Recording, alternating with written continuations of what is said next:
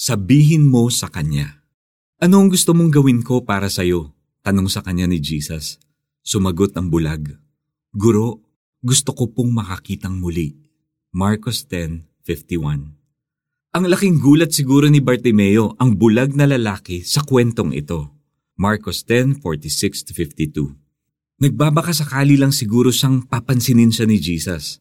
After all, napaka-busy ni Jesus sa pagtuturo at napakaraming tao ang nag-aagawan sa kanyang atensyon. Pero tumigil si Jesus sa kanyang paglalakad. Hindi lang yan, hinarap niya si Bartimeo face to face at tinanong niya si Bartimeo ng isang personal na tanong. Ano ang gusto mong gawin ko para sa iyo? Imagine this, tumigil si Jesus, ang anak ng Diyos, ang co-creator ng langit at lupa, sa lahat ng ginagawa niya at ibinigay ang buo niyang atensyon sa isang pulubing bulag. Ano ang gusto mong gawin ko para sa iyo? Sa tanong na to, ipinakita ni Jesus kay Bartimeo na mahalaga siya para sa kanya.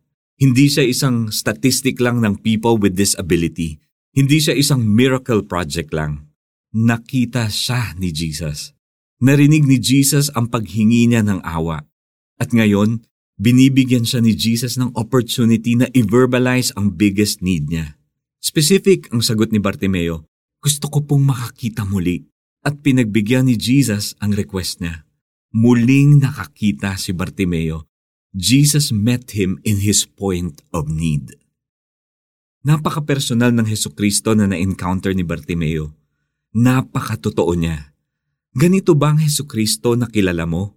Narinig mo na bang tinanong kanya ng, Ano ang gusto mong gawin ko para sa'yo? May dahilan kung bakit nasa Biblia ang kwento ni Bartimeo.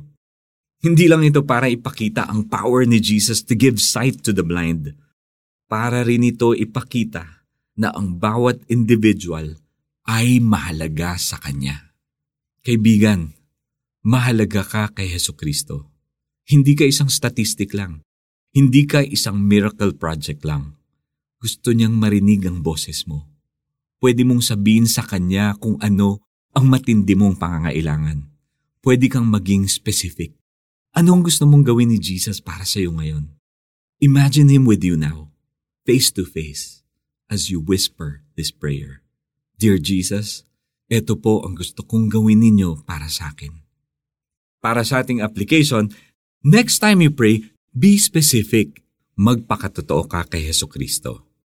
Ano ang gusto mong gawin ko para sa'yo? Tanong sa kanya ni Jesus. Sumagot ang bulag. Guro, gusto ko pong makakitang muli.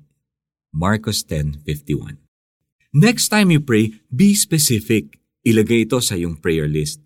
This is Iko Gonzalez. I hope you were blessed. And I pray that you'll have a Jesus-filled day today.